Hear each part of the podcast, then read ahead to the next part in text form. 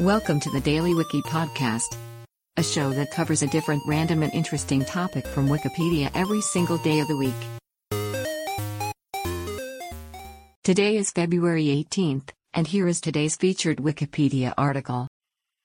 Map plotting Dorian's track and intensity Hurricane Dorian was the strongest hurricane to affect the Bahamas, causing catastrophic damage in September 2019. Dorian originated from a tropical wave off the western coast of Africa on August 19 and became a tropical storm on August 24.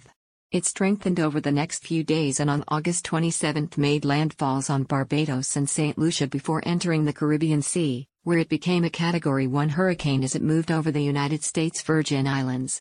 Dorian achieved Category 5 intensity on September 1 and peak intensity with winds of 185 miles per hour and a central pressure of 910 mbar while making landfall at Elbow Cay in the Bahamas. Weakening steadily throughout the next day, the storm's forward momentum slowed drastically while it was crossing over Grand Bahama. On September 6, Dorian made landfall at Cape Hatteras as a Category 2 hurricane. It transitioned into a post-tropical cyclone on September 7 just before passing over Nova Scotia and was absorbed by a larger extratropical cyclone on September 9. Today's featured article is provided by Wikipedia. You can find a link to the article in the show notes.